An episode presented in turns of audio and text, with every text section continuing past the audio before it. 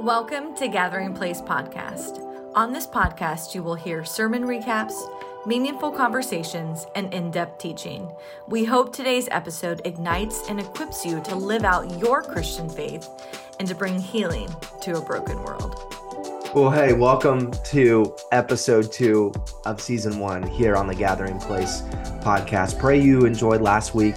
We're still getting our feet wet in all things podcasting, but it's been something very enjoyable for me to get on here, kind of share what God is speaking to me, what he's doing in our church. If you don't already, make sure you're subscribed and you're downloading the podcast. You're helping us get the word out, sharing these messages. You can always follow the church on Instagram, Facebook. Those are places we're putting testimonies. We're actually doing Gathering Place Stories right now, where we're sharing stories from those in the church and how God has touched and changed their life. So just a little side note there, but I'm excited today to jump right in. I'm going to be actually doing a screen share of the teaching today, and I put together a presentation as we talk about the presence of God. Last week we talked about praise. This week is the presence of God. I want to share a few more things with you, encourage you wherever you're listening, wherever you're watching. So the best optimal experience will be watching this week, but I'm excited to jump in. Gathering Place Podcast, episode 2. Let's go.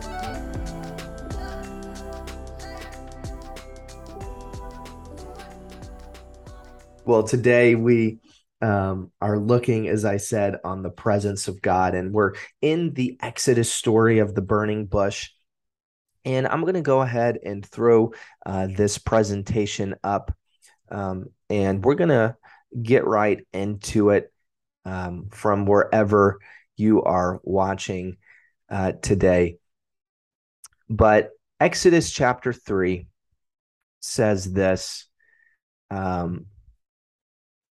It says this, and this is of Moses' encounter at the burning bush. Now Moses was tending the flock of Jethro, his father-in-law, the priest of Midian, and he led the flock to the back of the desert and came to Horeb. And he came to Horeb, the mountain of God, and the angel of the Lord appeared to him in a flame of fire from the midst of a bush. So he looked, and behold, the bush was burning with fire, but the bush was not consumed. Then Moses said, I will now turn aside and see this great sight, why the bush does not burn. Moses is intrigued here. Verse 4, so when the Lord saw that he turned aside to look, God called to him from the midst of the bush and said, Moses, Moses. And he said, here I am. Then he said, do not draw near this place. Take your sandals off your feet, for the place where you stand is holy ground. Moreover, he said, I am the God of your father, the God of Abraham, the God of Isaac, and the God of Jacob. And Moses hid his face, for he was afraid to look upon God. Skipping over to verse 9, it says, now therefore, behold, the cry of the children of Israel have come to me. I have also seen the oppression with which the Egyptians oppressed them. Come now, therefore, and I will send you to Pharaoh, that you may bring my people, the children of Israel, out of Egypt. So there's the text for today, and you'll see kind of scattered throughout some Prince of Egypt, one of my favorite movies growing up, of the, I think, the Disney version of the Exodus story, the Moses story. So put some of those in there. Thought you'd enjoy them. But we just read the encounter of Moses at the burning bush, and there was a popular, or the most listened to podcast in 2020 was the Joe Rogan podcast, and he had a guest, Matthew McConaughey, on, and I recently saw a clip when I was preparing of McConaughey talking about how he doesn't understand the burning bush. He said something along the line of, I'm a practical guy and I don't know what to do with the burning bush. And really they kind of moved past it fairly quickly, but McConaughey was sharing his faith and the place faith has. And I think a lot of people can essentially feel the same way as he does, maybe carry the same sentiment of what do you do with these moments that you can't really make sense of when you just read it for face value or read it very fundamentally or read it very literally. So really what I want us to see, and I'm going to get into the New Testament of when you have a burning bush moment in your life, is what then do you do with it? What does it look like as Jesus followers, as Christians, those that want to not only experience God for themselves, like Moses did at the burning bush, but then be set ablaze and burn with the power of God, with the presence of God, host his presence. So I'm going to go quickly from Exodus all the way to Revelation of where we see the importance of this. But what we need to know about this burning bush is God reveals himself as I am who I am, as you go on and as you read the text.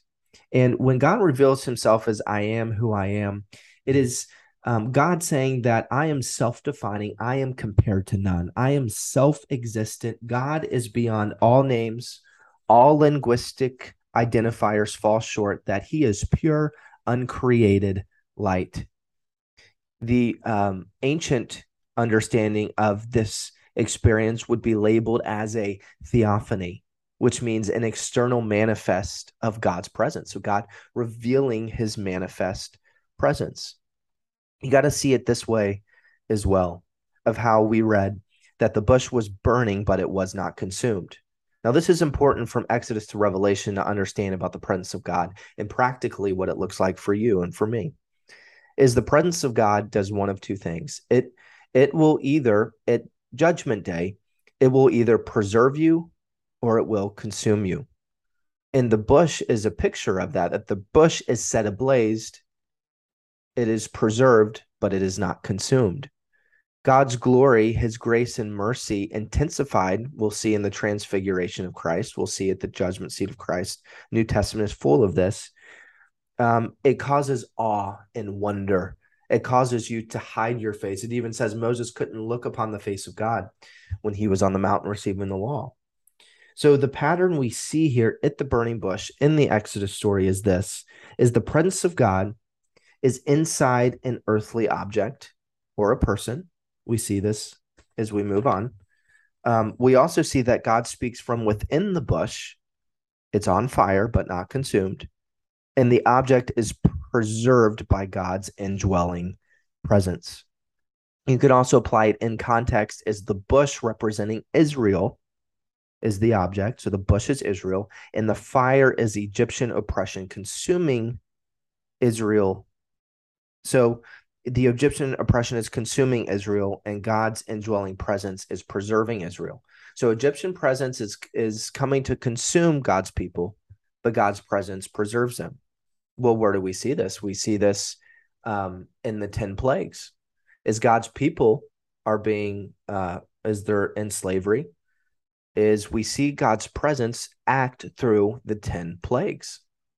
So through the 10 plagues, we see that they devastate Egypt, but Israel's persevered because God is within them. We see the plague of livestock.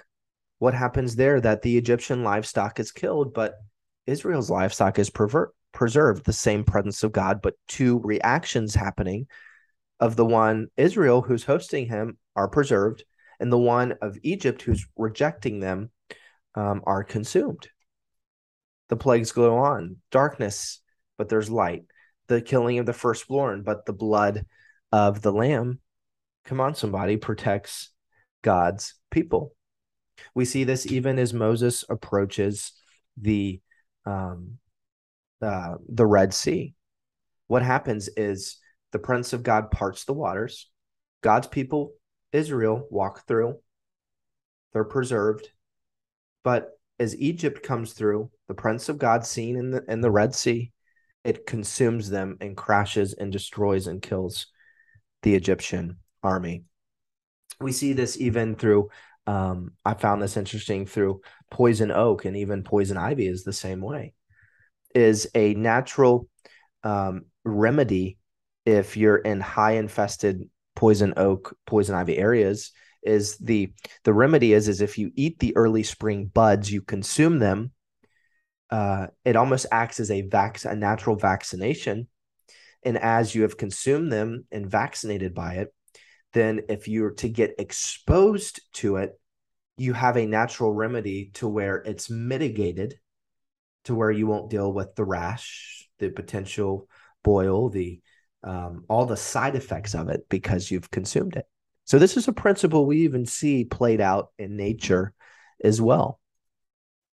Now, this is amazing. This is an early church icon.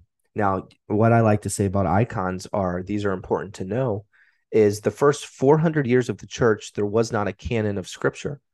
So they had icons that were theology in color, that were, the icons themselves were not worshipped, but they were assistants to worship, or assistants to help the church worship, to know and have right theology, to not worship a fictitious Jesus, but say, who's the Jesus that is that walked with us, that performed miracles. So this is a early church depiction, and you see this is Mary, the mother of Jesus. Jesus here depicted in the middle, and you see that of a burning bush around Mary. We see Moses here with his sandals off and depicting the burning bush. And this is amazing because Mary was one who carried the presence of God. Mary here was a host to the presence, but not consumed by the presence.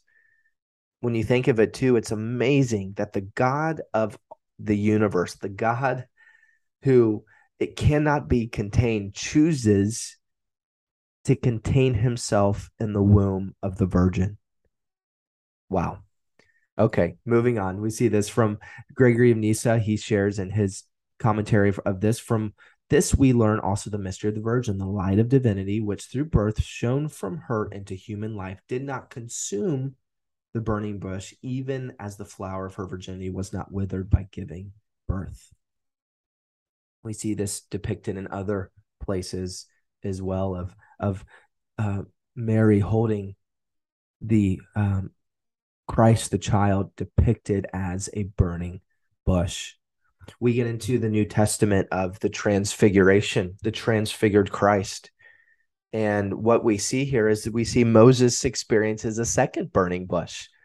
You go and you read the account in the Gospels of Jesus when he transfigures. He shows in part his glory to Peter, James, and John, depicted here at the bottom. Who's there that appears in an apparition with Christ? It's the prophet Elijah and the prophet Moses. So Moses is seeing, coming full circle, seeing Christ as the burning bush.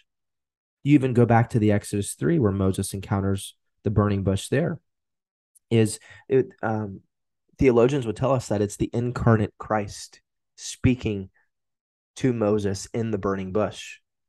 You go and you read John 8:58. It actually shows where Jesus reveals himself as I am to the Pharisees. And when the Pharisees heard that, they says they immediately went to pick up stones, because they, would obviously be a very heretical statement. Again, why the Pharisees didn't like Jesus, but he reveals himself there as I am. So there's so many parallels and connections and points of contact between that of the burning bush and when Christ here transfigures himself before Peter, James, and John. Now, this is amazing. You see John receiving revelation. It shows John's face fixed on the transcendent glory. And this would be a picture of going into the book of Revelation, where John receives, it says he's caught up in the spirit, and that's where we're given the apocalypse, or we're given the book of Revelation. And that takes us to, again, this burning bush moment, how it's all connected. We see this even in culture. I think this is, I'm not a big Marvel person, but this is Captain Marvel. And what is her superpower or strength? She is set ablaze, but not consumed.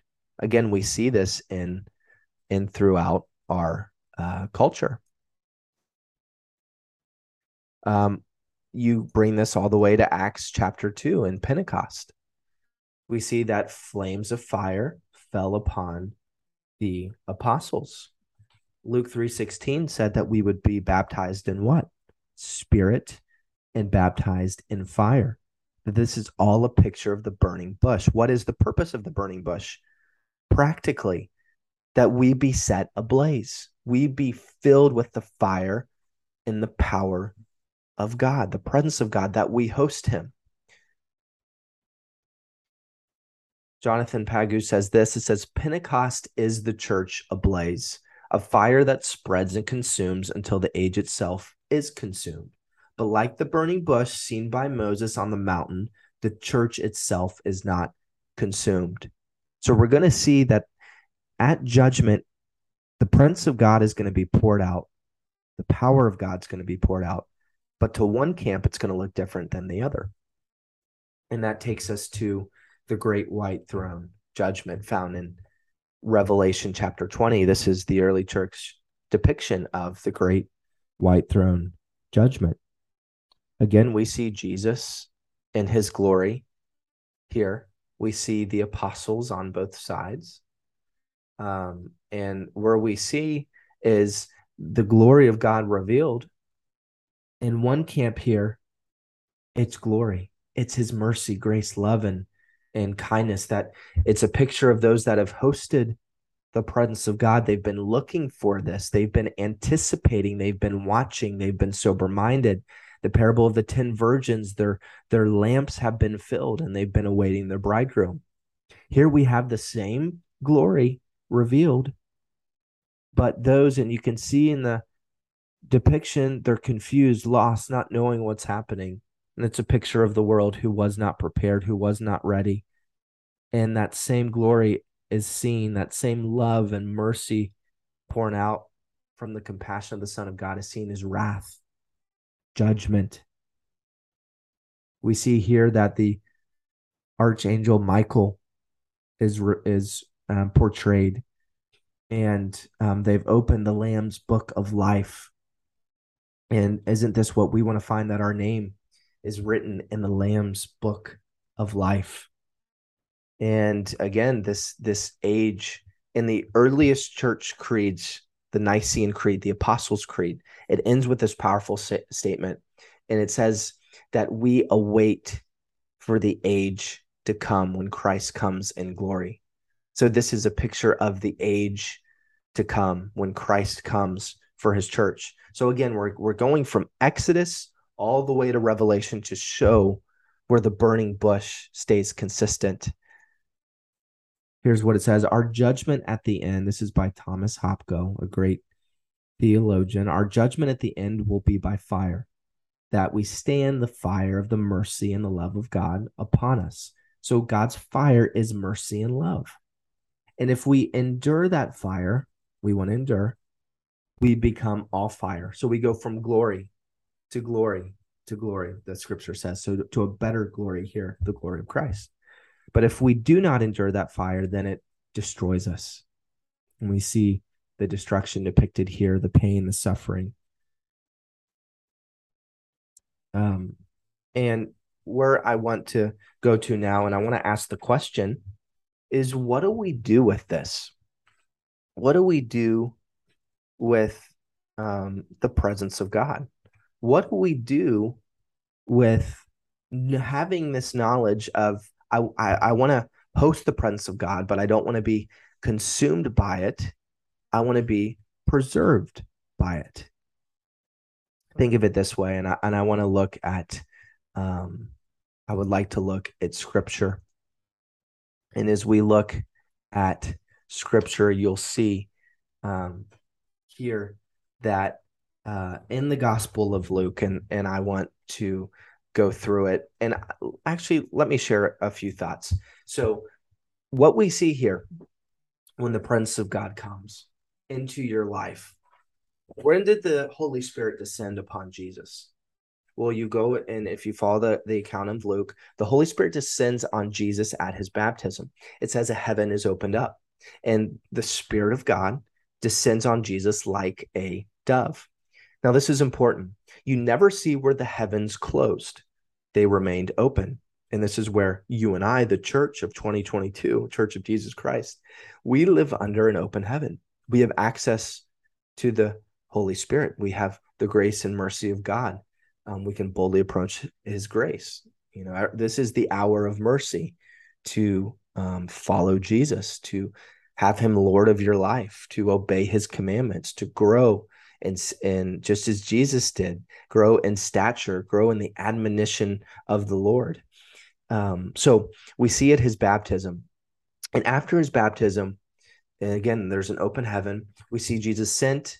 Again, Jesus, a type of the wilderness, is 40 days. So Jesus is sent 40 days or 40 years. So Jesus is sent 40 days into the wilderness where he fights our spiritual enemy, Satan, with the word of God.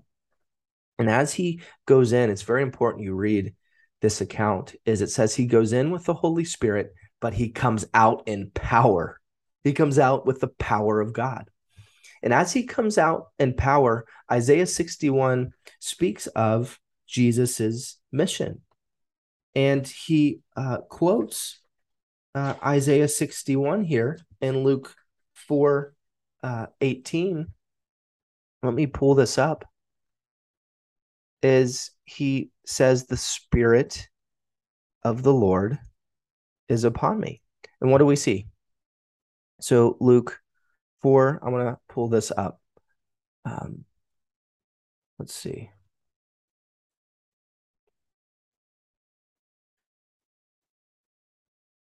Luke chapter 4, he says this, he says, the Spirit of the Lord is upon me because he has anointed me to preach the gospel to the poor, that he has sent me to heal the brokenhearted, to preach deliverance to the captives, and recovery of sight to the blind, and set at liberty them that are bruised. So this is his mission statement. He comes in and says, yeah, everything you've read about Isaiah 61, it's me.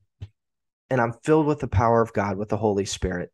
And he reveals himself of what his mission is. And here's the beauty, as Jesus was in the desert, this is very important, as he was fighting the enemy, the early church fathers will tell us that he fought the enemy with the weak left hand of his humanity.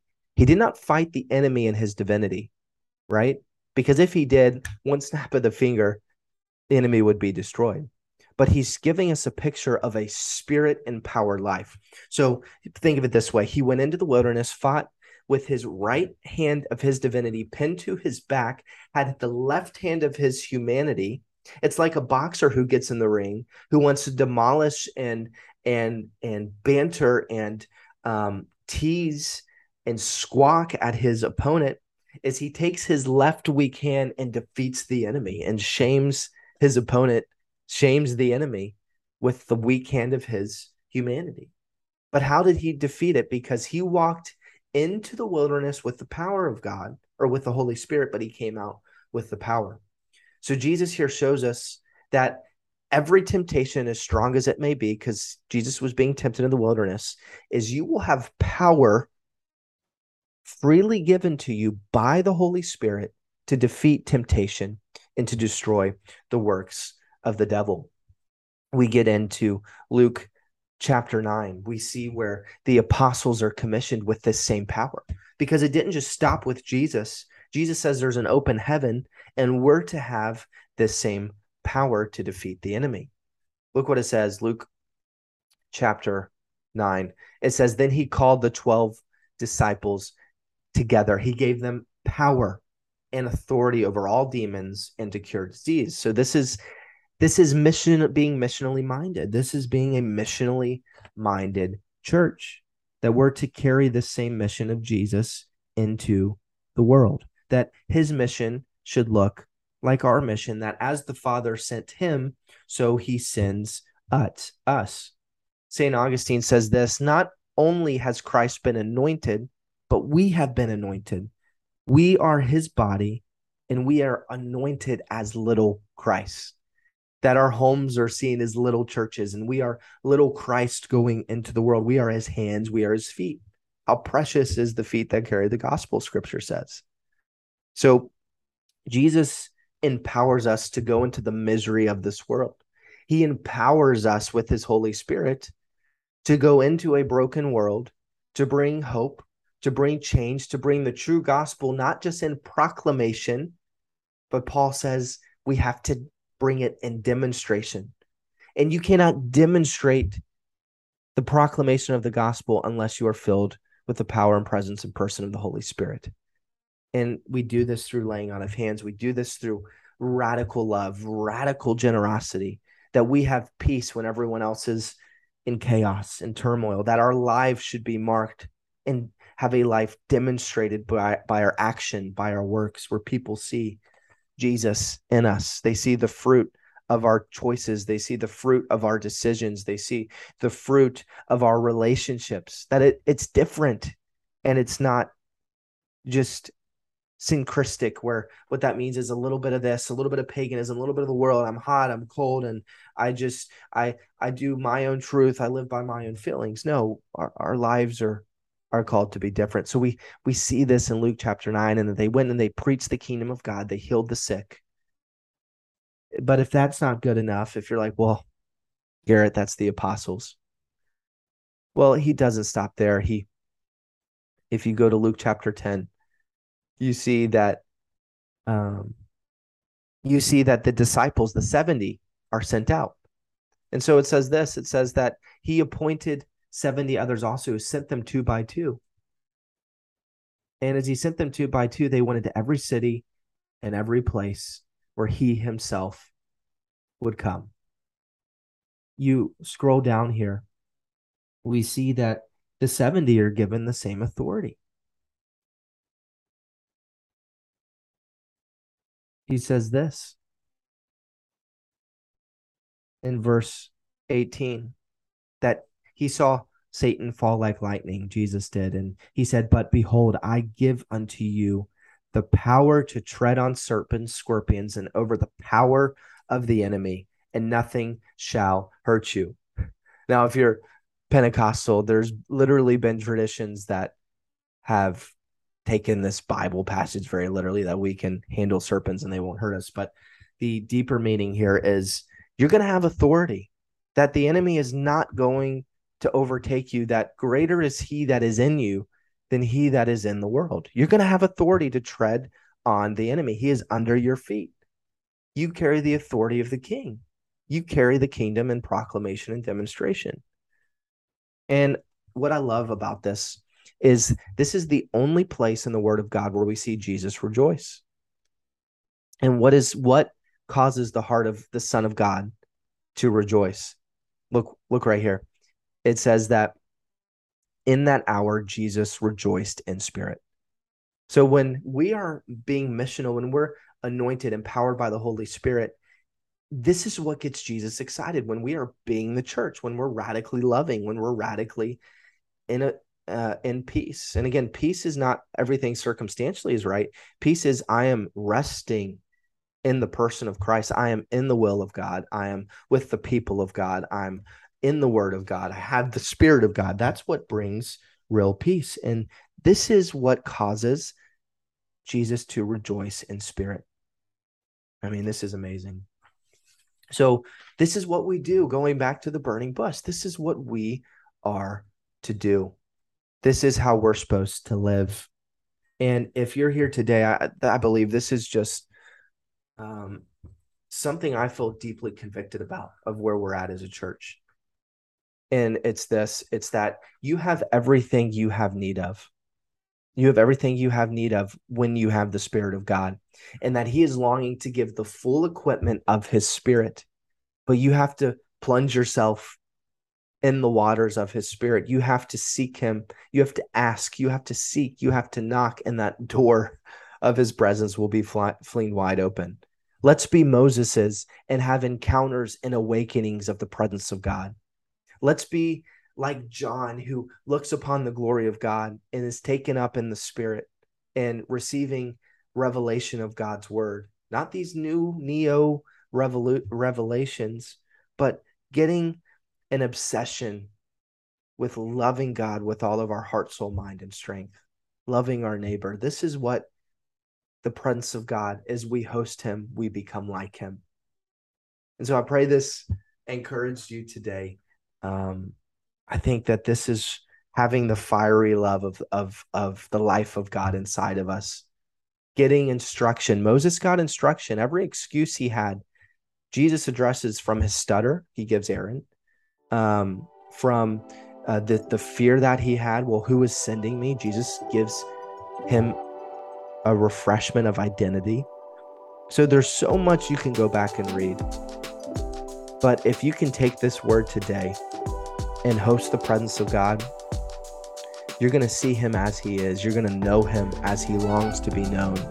And you will make Jesus rejoice in spirit when you get missionally minded and you go into a broken world and you be the hands and feet of Jesus. So that ends our time together today. We'll see you back here next Friday as we take a moment on another recap. But don't forget to share, like, subscribe, and we'll see you right back here next week. Have a great weekend. God bless.